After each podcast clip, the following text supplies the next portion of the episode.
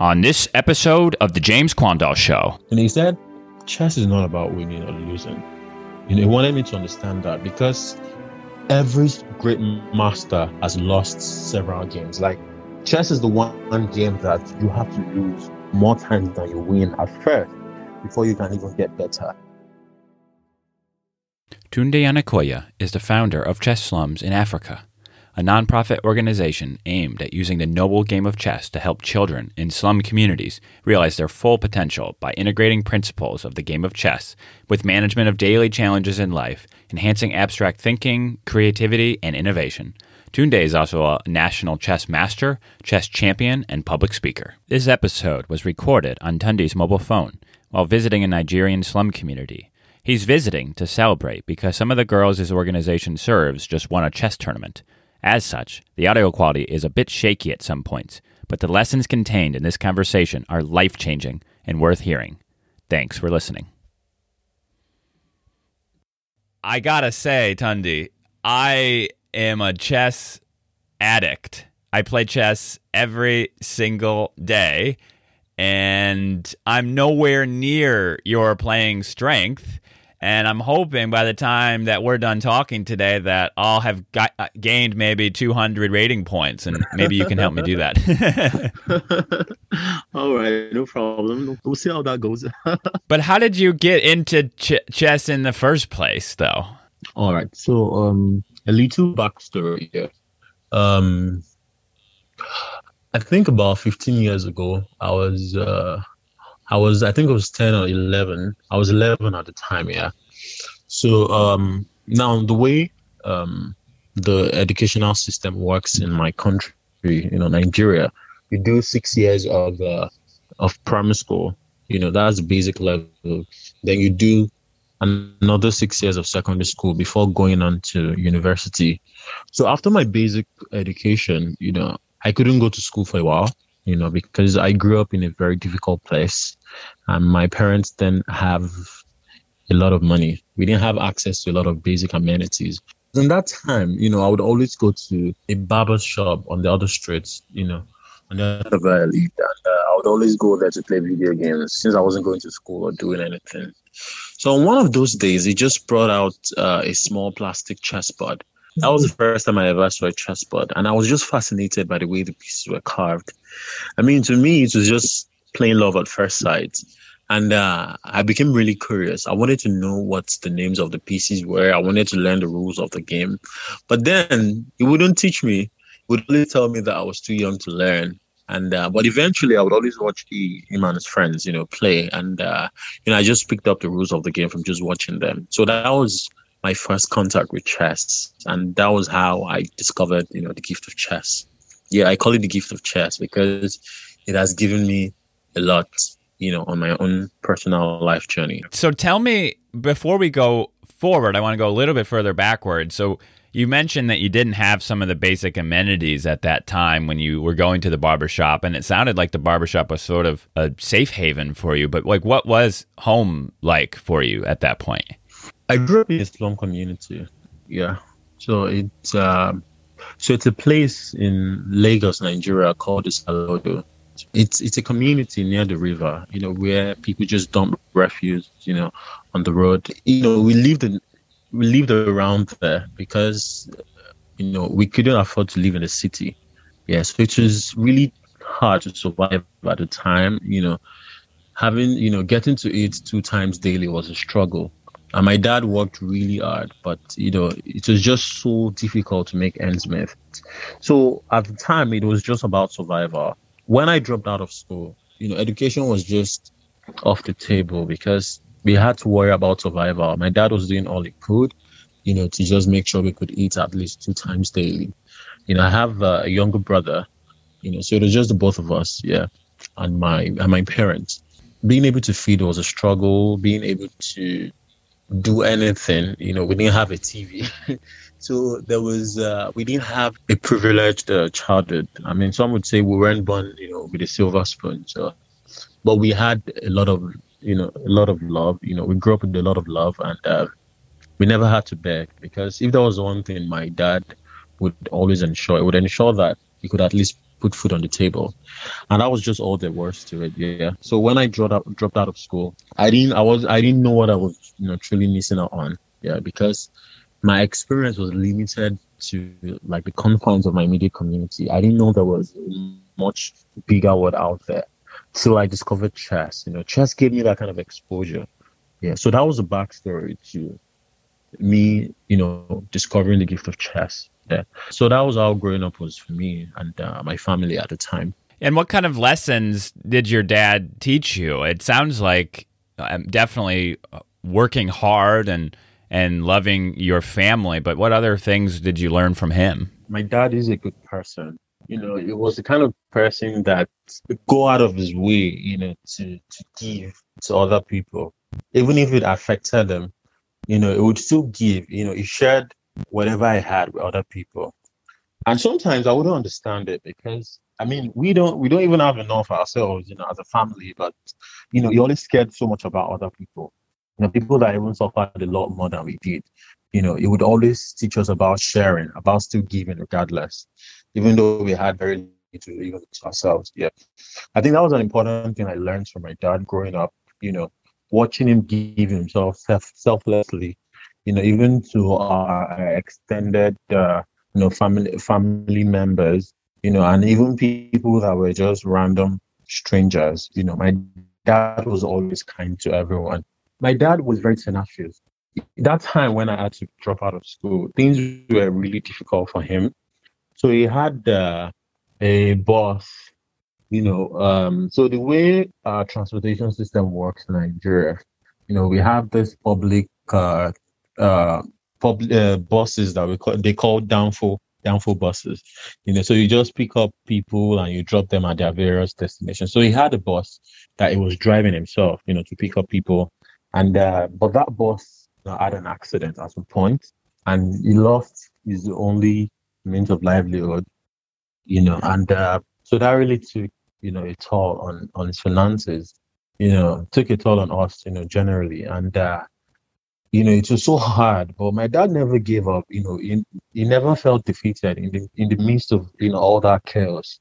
You know, at the time, you know, he just still kept pushing. He kept looking for an alternative. You know, he just kept going out there. He never wanted to stay home and be idle. You know, he kept doing everything he could do. You know, my parents are not educated. You know, and they they they they are not skilled. Yeah, so, but still, you know, he did all he could, you know, to ensure he could get back on his feet. So it was very tenacious. And I think that is one thing that, you know, I really learned from him that has aided my own journey, you know, because, um, you know, not giving up when it truly matters, you know, it's something a lot of people still struggle with. You know, it's easy to just let go and just let, you know, when life really weighs in on you and you just you just uh, succumb to the pressure. You know, my dad never taught us that. He taught us to still keep moving. You know, he taught us about being courageous. You know, in the in the in the in the middle of a storm. You know, he, th- he taught us to never take no for an answer, to never back down. And yeah, those were some of the important life lessons I I picked from my dad. He's an amazing person. Yeah, that's great. And and the, the fact that you've done what you have been able to do and now are being able to be an example for all these children. And we'll get to that in in a, in a little bit because I'm just so impressed with with what you've been able to cultivate. But so let's go back to the barbershop for a second. So you're you're enamored with chess and the the carved plastic pieces and you're not they're they're saying you're too young to play and you're just watching and learning. But and then now you're a national master chess champion of Nigeria. How how did that happen? What what what happened next?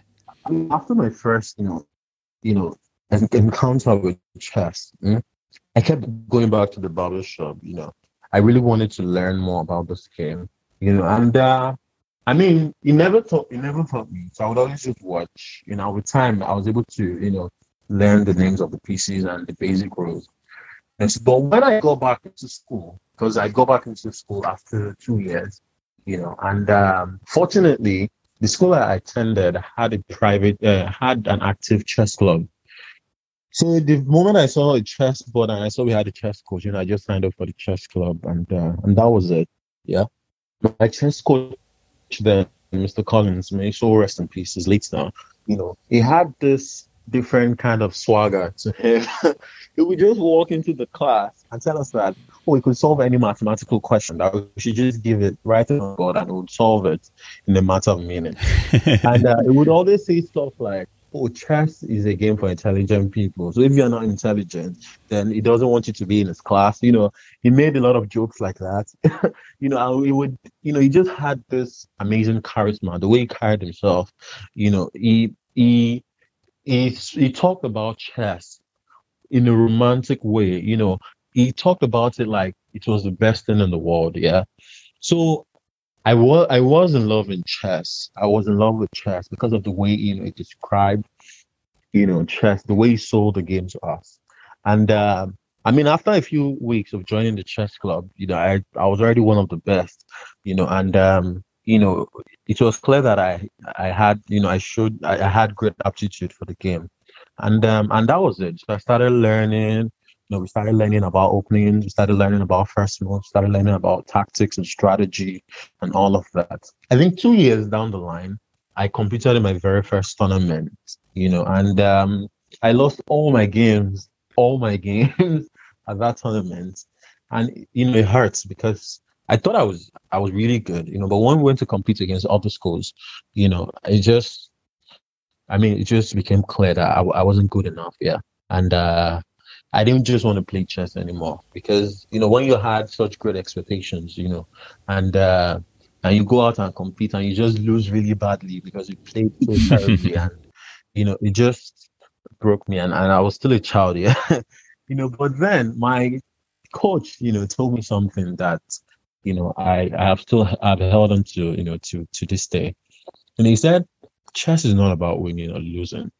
You know, he wanted me to understand that because every great master has lost several games. Like chess is the one game that you have to lose more times than you win at first before you can even get better. Because when you win, you know, you don't go back, you know, to learn from that game. But every loss, every loss, every failure presents an opportunity to learn something new, to correct your mistakes. Yeah. So it's not about winning or losing because losing is a part of the process and it's not something that you can do away with. You are still going to lose many more painful games. So if you let this stop you just at the very beginning, then you shouldn't be playing chess. I mean, then whatever effort you've put into it, you know, is is just um it just doesn't count anymore. Yeah. Because losing is a part of the process.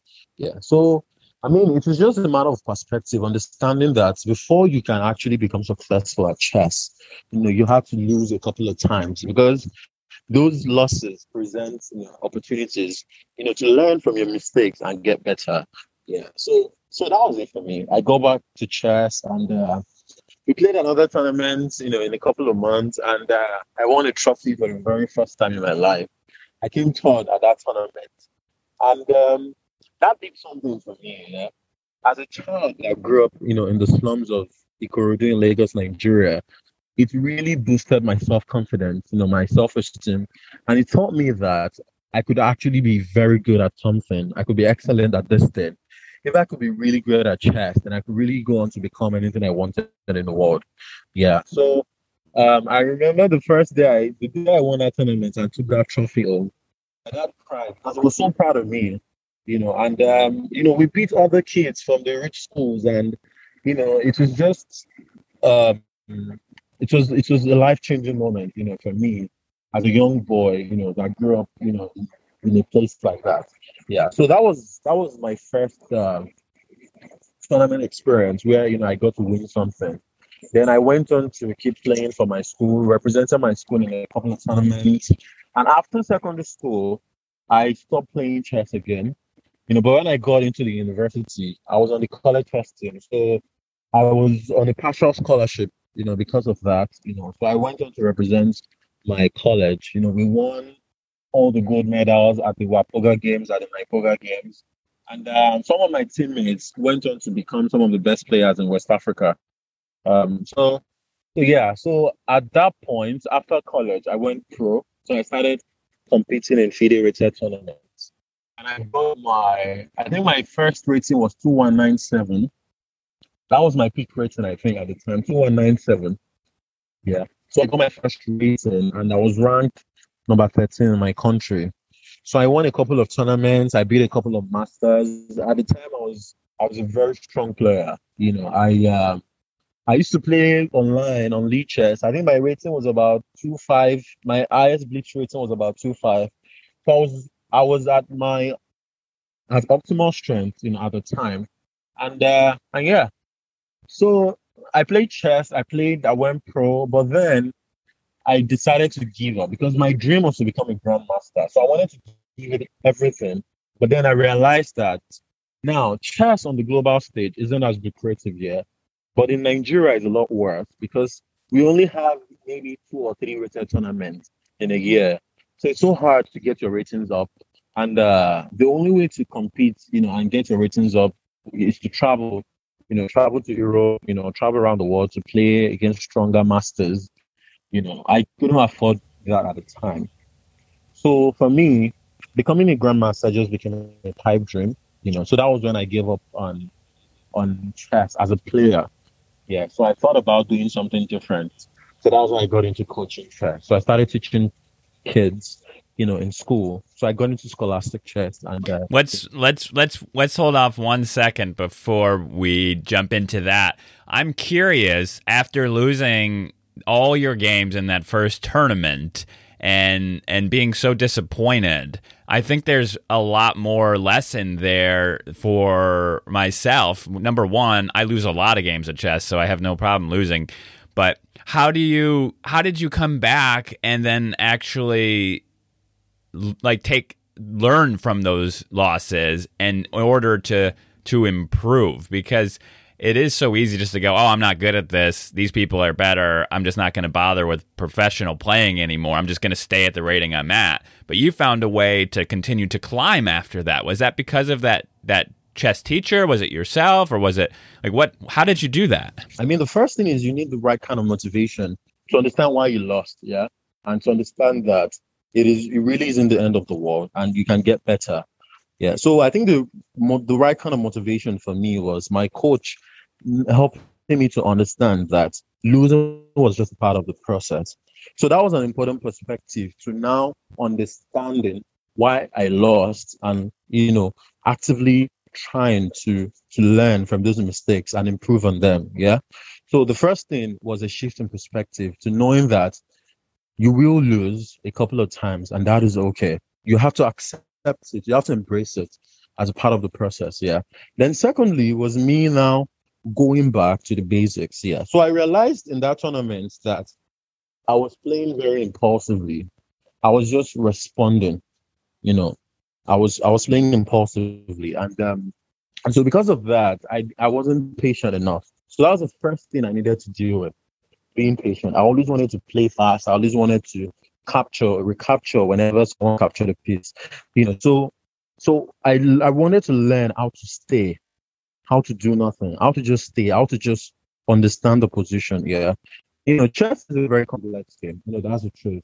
It's easy to learn the rules of the game, you know, but when you start going into the deeper intricacies of the game, you see that it's very, very complex, very complex, infinitely complex, yeah. But then, how do the masters, you know, do it? How do they get so good at this game? You know, despite all these complexities, how do they see certain positions and they know what to do immediately. So I started asking myself those questions. Yeah, you know, I wanted to understand how the masters, you know, think. So the first book I read then was My System by Aron Nimzowitsch. That was the very first chess book I read. You know, so it helped me understand the thought process behind um, every, you know, every move that moves that the masters played. Yeah. So that's another important thing about chess. You need to understand your methods. Hmm?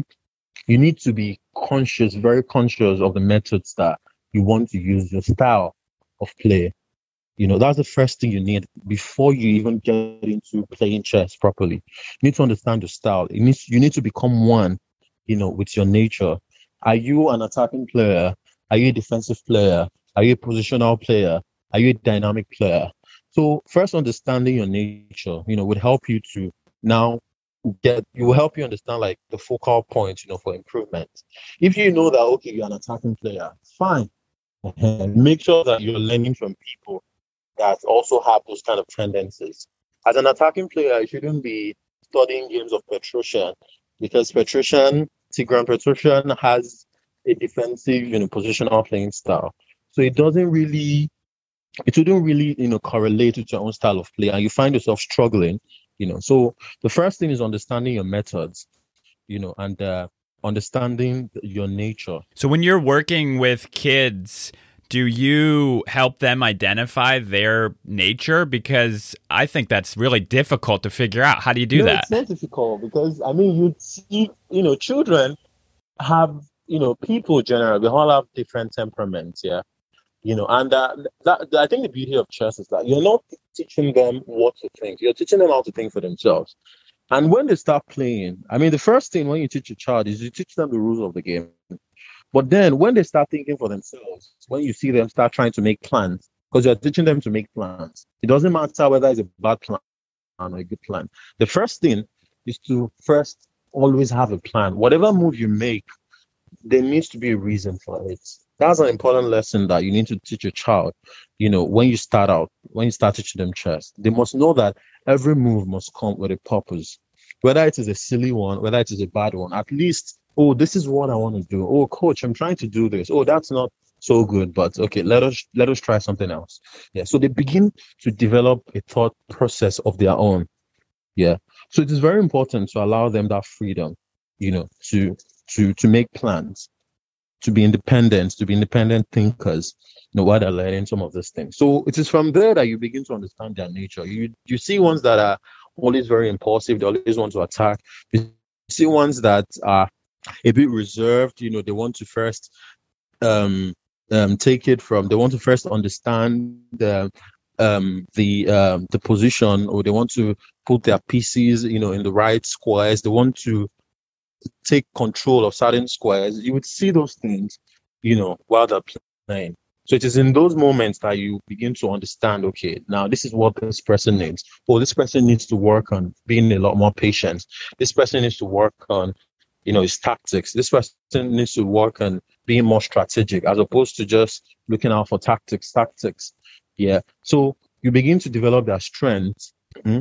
You begin to help them lean on their strengths you know, as opposed to, um, you know, trying to um, um, help them develop their weaknesses. It's better you let them lean on their strengths as opposed to trying to help them improve just our weaknesses alone. I mean, of course, that is important too to ensure that you have balance.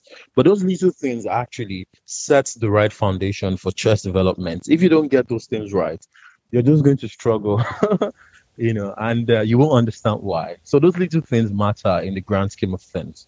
Yeah, I hope that. Yeah, and how do you and how do you make the learning fun? Because uh, I've so I um I am in a chess club in my local community, and kids will come and and I'll I actually have seen what you're talking about the different um, sort of basic natures of the children. You can tell pretty quickly the differences in kids. Maybe in adults it's harder because we we we put on a we put on a mask if it were and kids are much more uh, genuine with their behaviors.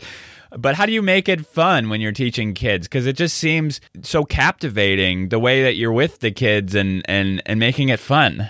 I think i'm a pretty good teacher yeah and um, i think being a good teacher i mean it's one of the most important jobs you know, in the world being able to pass on the knowledge that you have to another person. Yeah, I think teachers should actually get more credit, get more rewarded for what they do, you know, because it's not everyone. It's you can be a super grandmaster and not be a good chess coach, and not be a good chess teacher, and not be able to pass on that knowledge that you have to another person. Yeah. So in my work with children, the first thing is you need to be childlike. Because before you can reach a child you need to come down to their level. Yeah. Because you could very easily get frustrated when something you know that is basic to you and the, there's a child that you're trying to teach and the child just keeps struggling with it. And you just in your mind you realize this is very simple. Why doesn't he get it? You know and it frustrates you because you know, you just want him to know it just because you know it. But then you have to understand that children have different levels of assimilation, right? And um, if they're not learning the way you are teaching them, you have to teach them the way they can learn. You know, so every child learns in a peculiar way. So the first thing is to identify, you know, the way the child learns. Yeah. I try to like introduce songs. Like when I want to teach the kids how to arrange the pieces now, we start out with songs like Rook, Knight, Bishop, Rook, Knight, Bishop, King and Queen together, pawns at the front. So it's a fun rhyme, and they would remember that as opposed to just telling them that, oh, you put the rook first, you put the knight, they could forget very easily. But by just teaching them That helps that helps me because I play so much online. I just started playing a few years ago and basically always played online, never over a board. So I go to the chess club and I'm trying to set the pieces up on the board and it doesn't do it automatically and I have to think about it every single time. Yeah. So that would help that helps me. yeah, so then, but if it helps the children too, because children love rhymes, they love poems, they love songs, and you know, just make it fun for them. Chess is fun. Chess is um, is a captivating game. You don't really have to do too much. You just it's difficult at first because they have to painfully learn the rules of the game. But the moment they can get a grasp of you know of that, you know, it becomes a magical world of wonder for them because now they can play it now. Now they can now come up with their own ideas. So it's that initial stage of letting them know the rules, the patience that is required you know, to teach them. It's always very difficult. So try to make it as fun as possible. Teach them rhymes when you can. Um, another thing is to use uh, this ChessKid platform. I think ChessKid is just the best platform in the world for any child to learn chess. Yeah, all the lessons are arranged there you know, from the level. So even you as a teacher, you know, you can just you can arrange, you can have your coaching plan, you know, by just using ChessKid. So it teaches um, the level. It teaches you. It it helps to teach the child from the very um, starting point, which is learning the names of the pieces, the arrangement on the board, the board coordinates, um, you know, the way the pieces move, you know, to understanding the first moves, you know, opening theory, um, um, development. And so it progresses from there to the very complex, advanced levels. Yeah. So ChessKid also helps me. I use ChessKid for for the children. I use ChessKid curriculum for the kids. Yeah, so I do want to dig in more about the nonprofit work that you're doing because it's so important. But I I have another thing on chess, and I love the way you talk about chess and the romance of chess. Yes. And I, for me, my addiction to chess is self improvement. I want to do better each time than I did before. I'm not all that interested in the romance of it, but I would like to be. Do you think it's I can get there? How would how would you get there yourself if if you were like me? When did you start playing chess? I started playing at age 30. Okay. That's really cool because um, I mean it's so hard for me to like understand this firsthand because I started playing as a child, yeah. So I don't know how people, you know, get into a new endeavor, you know, while they're adults. So difficult. So first of all, admire your your courage, you know, to get into chess as an adult, yeah. It's not it's very uncommon, yeah. So now the first thing you need to understand, you know, and it's a critical question you need to ask yourself, what do you want out of chess? Now, chess can be many things, you know, so it depends on what exactly you want out of chess. It could just be that, oh, you want to be good enough to always beat your friend or to be the best in your club, or you have this friend that's always bragging and you just want to be better than him, and that's okay. It could be because um, you actually consider having like a professional career. Probably you want to start competing, and that's okay. It could just be because you want to learn, you know, a new recreation. You want to have a new recreational activity or a new hobby, or it could just be because uh, well, you want to learn. Chess is a great, you know, metaphor for life. You know, it's used as an analogy you know, to teach a lot of concepts, even in business strategy. So it could be you want to learn that, you know, just so you can apply some of those skills that you're gaining in those other aspects of your life. You know, so there are different facets to chess. For me, I consider it a great educational resource, you know, for the mind of a child, you know, because it, it, it liberates the mind, you know, it teaches the child, you know, how to use their imagination. Yeah, so that is what chess is for me. And more importantly, chess connects us. It is a great equalizer. I'm sure you've made a lot of new friends just because you play chess now. I've not been outside Nigeria before, but I have I have friends in more than 30 countries around the world, like good friends, just because of chess. Yeah. So chess connects us. And that power that it has to connect people, you know, without any stereotypes, without any disparities. So that is what kindles the love for the game because I understand it from this many facets. So because chess like love, like music, has the power to make man happy. You know, it's it has that kind of power because I see it as a way to connect with people. The only reason why we're having this conversation is because we have chess in common. Yeah, so that helps like kindle to kindle my love, you know, for the game, my understanding of the game beyond just the 64 squares. Yeah. So I'm asking you that question. What exactly do you want out of chess, or what does chess represent to you? What you just said makes so much sense to me, and I wasn't going to say it, but that's true. We would not be talking if not for chess, because it was a friend of mine, Dr. Brian Keating, that introduced me to the nonprofit work that you're doing.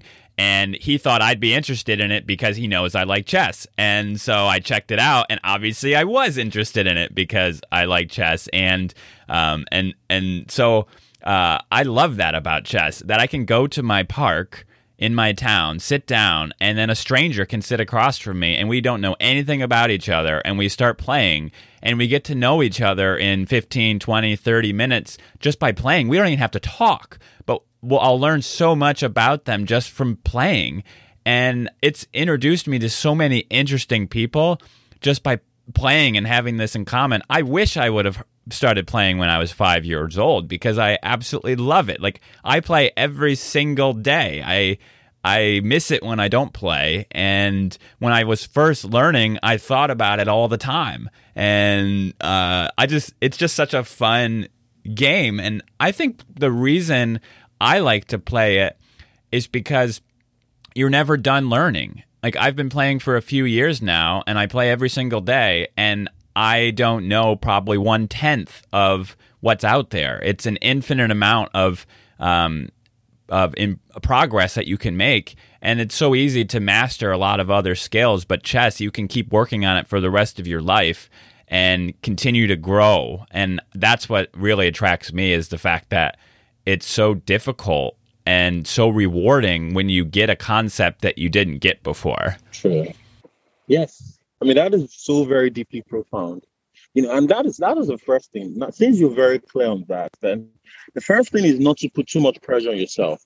You know, you've seen it to you, it's a progressive journey. You know, it's a progressive learning journey. So you have time. You can take as much time as you want. You know, there's no pressure to become a master or to become good immediately. You know, take it step by step. Because with chess, the only thing that is certain is that there's always a reward for hard work, no matter how long it takes. When you keep working at it, it will present its reward. You are going to get better. You can you cannot just keep working at it and not improve. So it is just going to be a direct result of your efforts, of the effort that you put into it. Yeah. So first, detach yourself from having to like be under so much pressure to get better. You know, then you know, take take it one day at a time. Don't play obsessively because most people don't realize it. But playing chess every day, you know, doesn't help you improve. Now, there's an example that I always cite. There's this guy on Lichess. I think his username is German one one one. He has played more than five hundred thousand games. I'm not joking. That is the highest I've ever seen on Lichess. Five hundred thousand games on Lichess, and his rating is still just one four.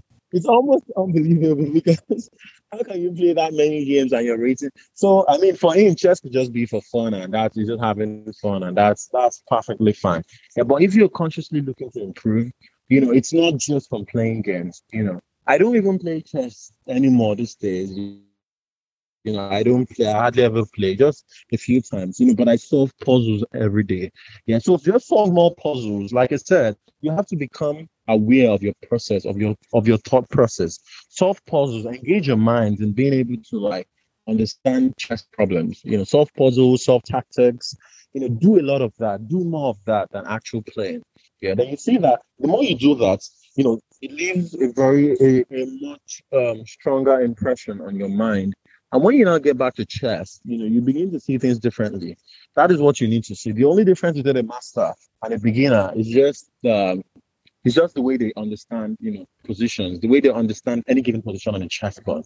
Yeah. So you need to empower your mind like that, you know, by by feeding your thought process. So to solve a lot of puzzles, trust me, if you do that consistently for a couple of months. I just got uh, Polgar, Laszlo Polgar's, I think it's 5,000 puzzles. It's a book, and there's like a thousand mate and two puzzles in there. So you, I'll learn to think a little bit further ahead. So I just need to start using that instead of uh, admiring it on my bookshelf because it looks like I'm so smart.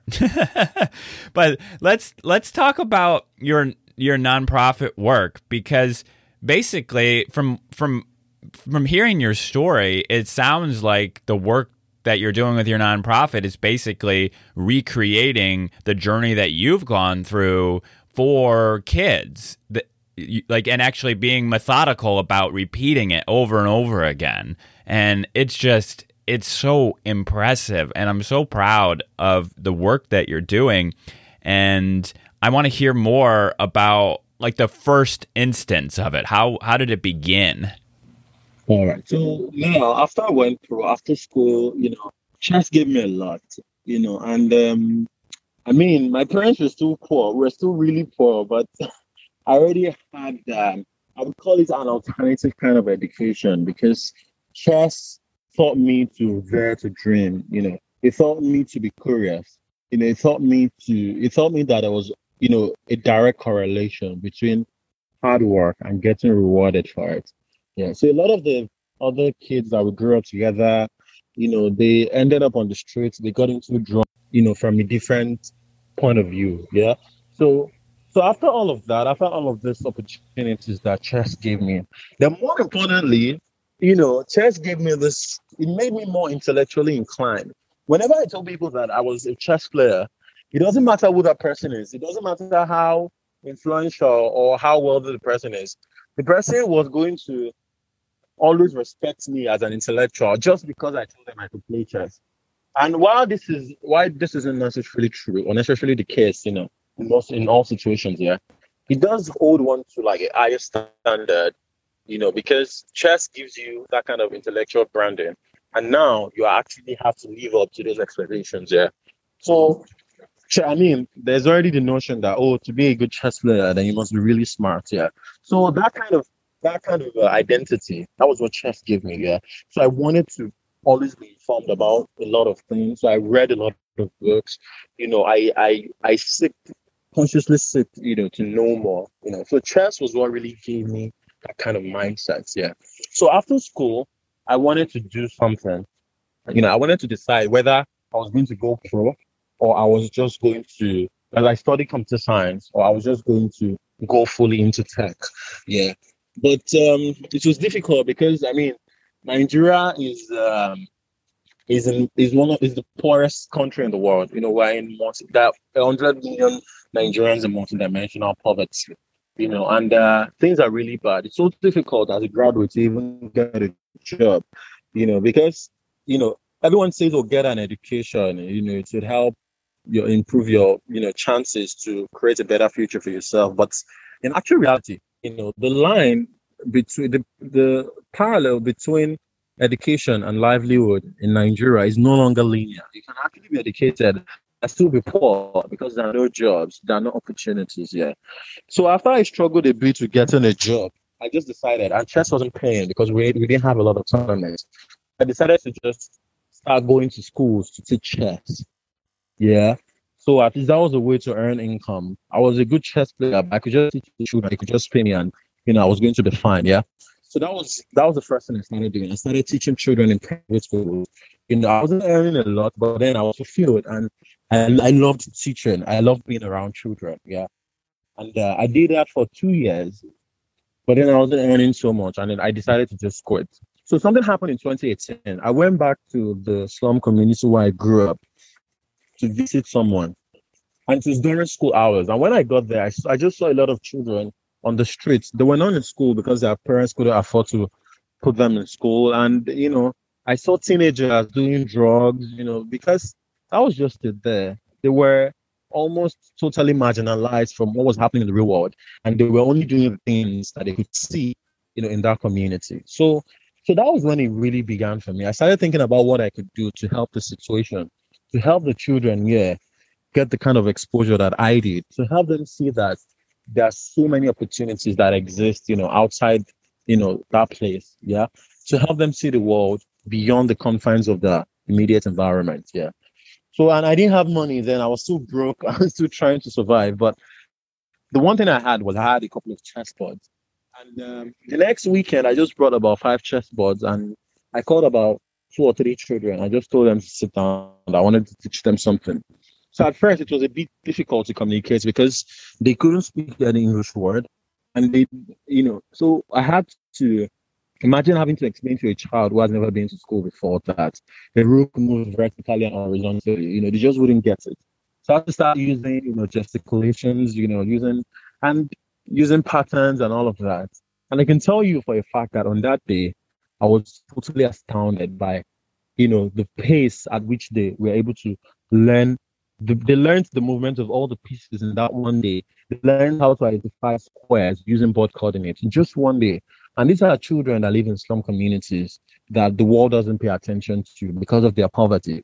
So that was what made me believe that, you know, in the end, a lot of these children, just like me, they have incredible potential, but they might never get you know, an opportunity to know what they can truly become. So I thought that maybe chess could give them, you know, that leverage. You know, maybe chess could give them one more thing to be hopeful about. Maybe they could become really good and go on to become champions. You know, I didn't know how it was going to put food on their table because they were poor and they just needed food. But then, even if I gave them food today, they will be hungry tomorrow. Then what happens? So I wanted to give them something that could be beneficial to them, at least something they could, a, a different skill that it could really help them, you know, to build the kind of future they wanted for themselves. So that was the mindset behind it at the time. So I kept going there every weekend. Then before I knew it, five children became 10 because I would always give them food after every training session. Then because of that food, we had 20 children join. We had 30. So at some point, I couldn't handle the classes alone. So I called some of my friends. Um, they all came together. So before we knew it, we had about like 100 children coming to our community training center. So we had to get more chess boards, you know, and um, also we started infuse, teaching them basic vocabulary so they could start learning, you know, new English words. And children that couldn't pronounce pun before, you know, they were now, you know, speaking, you know, English very fairly, and uh, it was good progress. Yeah, there was no end in sight. There was no end in mind. We just kept teaching them chess, and after about like three months, it started getting really, really good. And when I mean really, really good, like for me, when I started learning chess, it took me time, you know, to improve but then these children were improving at a very rapid pace. Yeah. And I couldn't just believe it. And it just began to dawn on me that they had seen something that could be their way out of poverty. And because of that, they were giving it everything. You know, they were always trading every day. They were always asking questions. You know, I would print puzzles and give it to them to solve. And by the next time, they would have solved everything. And, you know, they started becoming really, really strong and um, we we took them out for a tournament, and they did really well, you know. And um, yeah, that was the beginning. That was how it all started. And I would share pictures of them doing our training online, and you know, people started following. That was how it started. People started, oh, Tunde, Tunde's teaching children from this slum community how to play chess. Oh, that's cool. Um, Tunde, would you need uh, if you need food for the kids, I could contribute some money, then help them get food. So we just so it just started that way. People started supporting. Then I started telling stories, yeah, because a lot of the children would walk up to me as a coach and tell me about their personal struggles. Oh, Uncle Tunde, I've not eaten anything today, and uh, so at first I struggled because I was too broke myself, and I wanted to detach myself from their personal problems because I could only teach them chess. I couldn't give them anything else. Yeah. So that led me to start telling their stories. I would just write about, oh, this little girl that's part of our academy. She has never been to school before, but she's showing great aptitude for chess. And the one story I wrote about that little girl went viral, you know, and people loved it. People were um, compelled, you know, to want to help her. And somebody reached out and said, that little girl, I would like to sponsor her education, you know, and uh, that person committed to sponsoring that girl's education. And we enrolled her in one of the best Montessori schools. And and it just became clear to me that chess gave this child an opportunity to get off the street and go back to school. In that moment, it became my mission to find other children like that little girl and help them get back to school. So it was going to be I'll teach them chess as a way for them to learn important life skills and be- become champions. You know, but more importantly, it will become a gateway to other opportunities for them. And with most important opportunity they could ever get, you know, to help them survive or build a different future for themselves was going to be education. So I started writing more stories and more children started getting scholarship opportunities because people were now seeing that beyond their poverty, beyond where they're from, these children actually have incredible potential that they were showing through chess. So chess became a way for them to find expression. Yeah. So and because of that, people started seeing, you know, a different narrative to them. So we're creating a different narrative for children in poverty and slums that it is not just their poverty that defines them, but it is because of the lack of opportunities. So we're giving them an opportunity through chess and look at what they're doing with it. This means that they deserve so much more. They deserve an education and they deserve basic things of life, you know, so they too can grow up, you know, and break the cycle. And that was that was just the beginning. That was the story. And uh, three years down the line, it's been it's been an interesting journey. So yeah, that was how it all. So so tell me, uh, I'm really intrigued about the story about Ferdinand from Makoko, how he's been able to to use chess, and can you tell that story? Yeah, sure. So um, sometime early this year, um, in April, yeah, we decided to you know expand our programs. We've been doing this for about three years now. We've trained more than 300 children about like a hundred of them now have gotten lifelong scholarship. They've gotten back to school. We've had a lot of, you know, they've won a lot of national tournaments, you know, and even international tournaments. So we we've trained 300 children. They've won tournaments. You know, about like a hundred of them are now on scholarship support, and we've been able to really impact, you know, a lot of lives. You know, and uh, we're we're now showing the world that it is truly possible to do great things from a small place. That children from slum communities you know, can actually be great too if you give them opportunities, right? So we now decided to expand our program to a different community. Now, the community we had always operated from was Majidun in Ikorodu, Lagos. So we decided to go take up a new challenge and go to the largest floating slum in the world. So that place is also in Nigeria. It's called Makoko. So now this was a little more, this was a lot more challenging because Makoko is a fishing village. So a lot of the people live on wooden stilts on the lagoon. Yeah. And the water is black water. It's almost like sewage, you know. So it's just a terrible place where, you know, malaria is prevalent and you know, it's just it's it's not a place for human beings to live. But there are more than 200,000 people that live there, and majority of them are fishermen. And those children do not go to school because education education there, you know, they don't understand the value of education they raise their children to become the fishermen and uh, they raise their daughters to sell fish and get married at a really young age. So we wanted to stage an intervention to teach them chess. You know, they didn't speak any English word. They didn't even speak the local dialect that I understood, Yoruba. They spoke their, another native language Italian. So it was completely impossible to even communicate with them. But that's the beauty of chess. You know, it transcends even the barrier of language. So we took chessboards there you know, we had to go on canoes and uh, we selected 20 children I wanted to teach. You know, we ended up teaching about 100 of them anyway. So Ferdinand was one of those kids, you know, that we found in Makoko. Now, Ferdinand has a medical condition, cerebral palsy. And, uh, you know, it's um, it's a progressive brain damage, you know, that uh, limits, substantially limits, you know, activities in the muzzle, you know. And um, when he joined us, he couldn't speak. You know, he also had the speech impairment. And um, I mean, at first, I, I wasn't sure what to do because I had never thought I wouldn't call him a disabled child, a differently able child how to play chess. Yeah. And um, but we still gave him a chance, you know, because he was crying and he, he used to be that child that the other children would bully in the community before the, because of his mannerism and the way he walked. They would call him Golugo. Golugo in their local language means dunce, you know. And uh, but we gave him a chance, yeah, because that is the essence of what we do. We give every child a chance, regardless of their background or who they are, what they look like. I started teaching them chess. And a few, you know, weeks into teaching, we realized that Ferdinand uh, stood out from his class in his classroom it was it was the best. Like it was the best. Nobody could beat him already in the class, and I was astounded by how a child like this, you know, could be so good at chess. So it became clear that he was a prodigy, you know, and uh, he was gifted.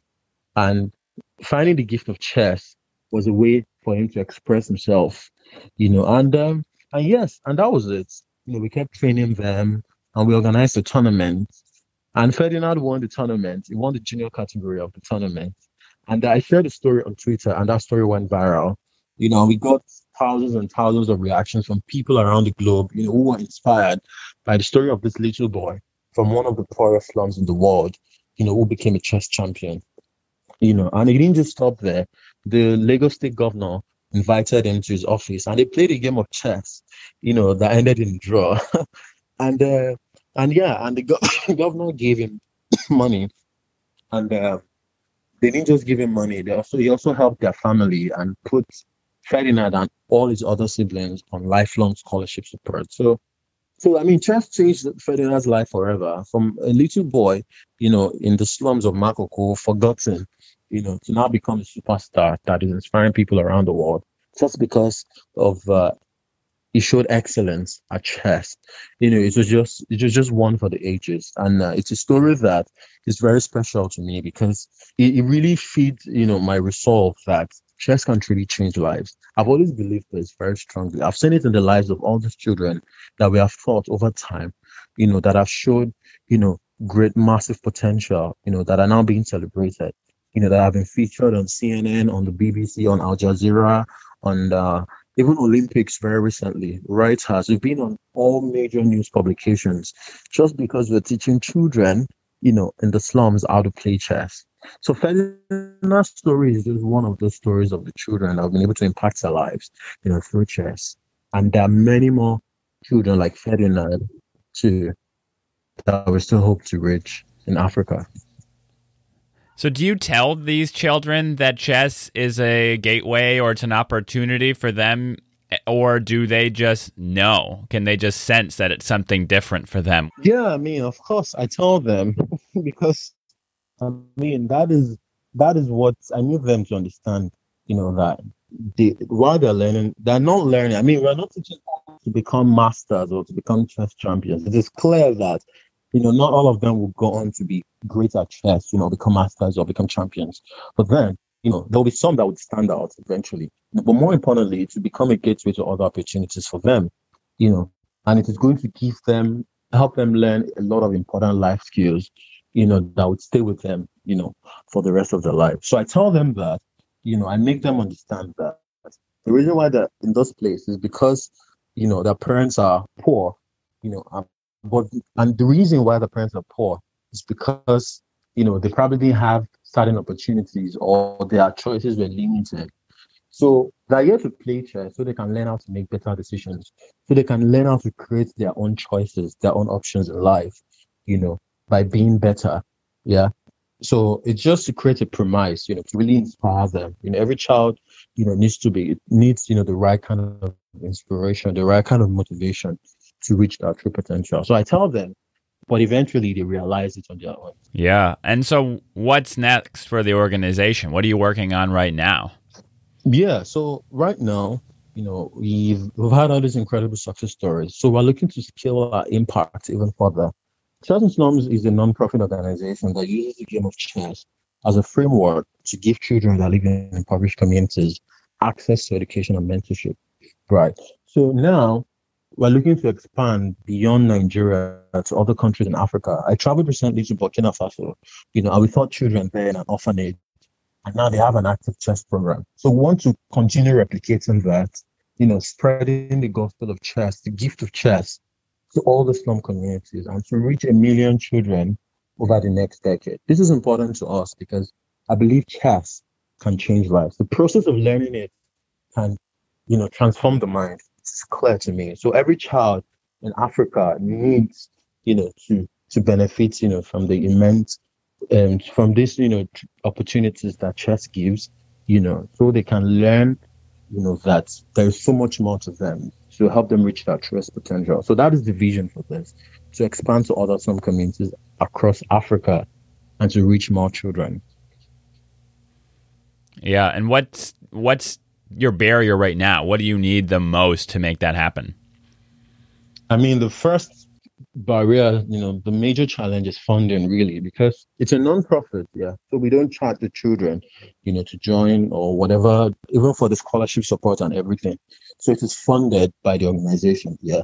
So funding is our major problem right now because to be able to scale, to be able to implement our project, to get equipment, you know, to set up internet and set up our facilities, it costs a lot of money.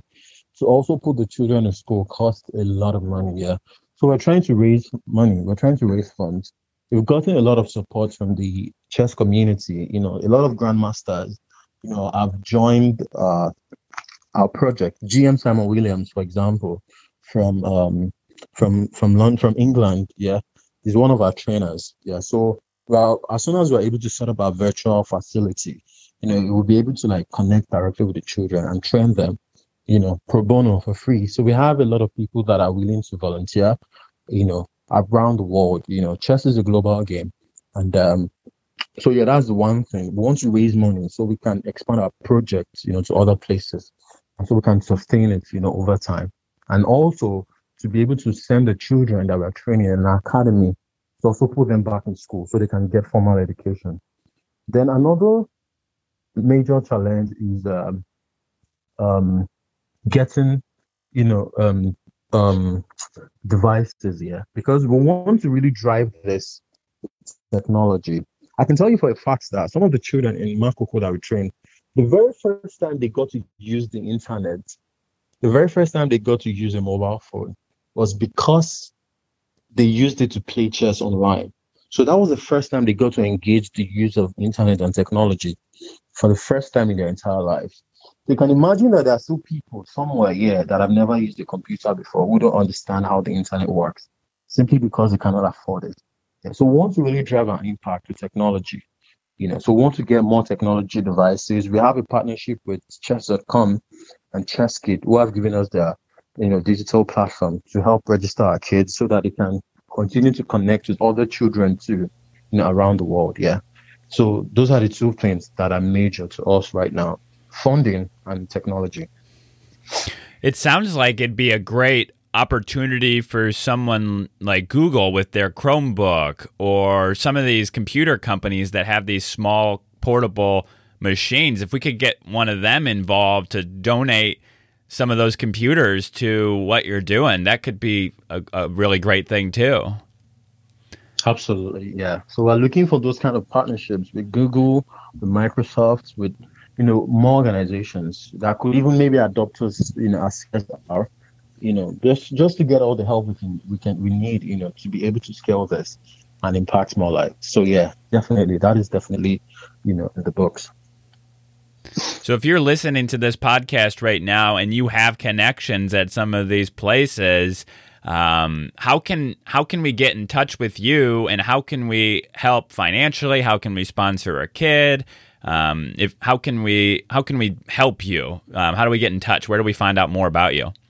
Yes, please. Uh, first thing, you know, we have we are very active on social media, so you can follow us on Instagram at Chess Slums Africa, on Twitter at Chess Slums Africa, you know, on Facebook Chess in Slums Africa. Then I can also reach us uh, or find more find out more information about what we do, you know, through our website chessandslumsafrica.com or you can also follow me personally on Twitter, you know, at Tunde Onakoya, Tunde underscore OD, or on Instagram and Facebook, Tunde Onakoya. Then even if you just Google Chess and Slums, we have quite a number of documentaries, you know, that has been made about our project. So, you know, there's credibility, you know, through the years, you know, we've um, we've had a lot of, you know, coverage or, you know, about our programs, the core activities that we do, and uh, some of the lives we've been able to impact. So you can check all of that out. And you could also reach us via email if you're looking to partner with us or to help us with fundraising or to help us access, access certain opportunities you know, that would help us, you know, you know, reach um, our goal. Yeah. And um, um, so our email is um, chess in slums uh, at gmail.com yeah, chessandslums at gmail.com. You'd find our email on our website or on our social media pages anyway. Then we also have a GoFundMe page set up. Yeah, so just search Chess in Slums GoFundMe. So you can donate directly to that. You can specify in what capacity. If you want it to go towards the academy, or you want it to go towards feeding the children, or you want it to go towards sponsoring a child's education. So we have different programs, you know, they can get involved, you know, with. We obviously cannot do this alone, you know. And uh, we've been able to come this far only because of the generosity of kind people. And uh, in the end, we promise to make every single dollar count in the lives of the children we're advocating for, you know, because as we continue to expand margins and continue to build the future that we want, you know, for the world, you know, the, the only future worth dreaming of, you know, is one that includes all of them too. All those children in those slum communities in Africa who may never get to know, you know, the vast opportunities that exist in our universe. So, yeah, support us and uh, let us change the world. I believe we can. I have a question. So, how far does fifty dollar donation go within your organization? Yeah, fifty dollars, you can um, help um, get food for a child in our academy. Because like I said, we give them food after every training session. With fifty dollars too, you can get um, a chessboard, you know, for that child, and uh, and you can you're paying for that child's instruction because we actually have instructors that we actually we have to pay, you know, that go to these communities to teach the children on a weekly basis. Yeah, these are seasoned professionals, chess masters. Yeah, for fifty dollars, you're paying for that for one child a month. So that is how far it goes. So fifty dollars pays for food for a month, an education yes, for a month with the co- and a chessboard. Yes, it does. That's astounding. Yes. we have to break it down like that. You know, although we've had a lot of volunteering help, so it helps us to be able to because before we can scale this, it needs to be sustainable. And if it's costing a lot of money, then we won't be able to scale our impact, you know, to reach more children. So yeah. Yeah, that's fantastic. And I'll make sure to link to um, your email, your website, the GoFundMe, your social media accounts, the couple documentaries that I found on your project, all in the show notes for this episode, which I'm going to put over at quandale.com slash Tunde. That's quandale.com slash T U N D E. And that way, if you're listening to this and you feel compelled to help out, I encourage you to. And it's unbelievable how far a small amount of money, what sounds like a small amount of money to me, can go um, in this organization. And so, Tunde, I'm just so grateful for what you're doing. I can't wait to watch as you are reaching your million children and uh, in a lot quicker time than you think and I'm just uh, honored to be able to talk with you. And um, I would love to play some chess with you on Lichess sometime, and uh, so you can uh, teach me a few things. oh, of course, definitely. It's an absolute pleasure. Thank you. I feel honored to be on your podcast too. So thank you for having me, and uh, all the best for your chess improvement too. Just hit me up anytime. I'll be rooting for you, and uh, I'd also share the little knowledge I have with you to you know, to help to help you to improve. So no problem.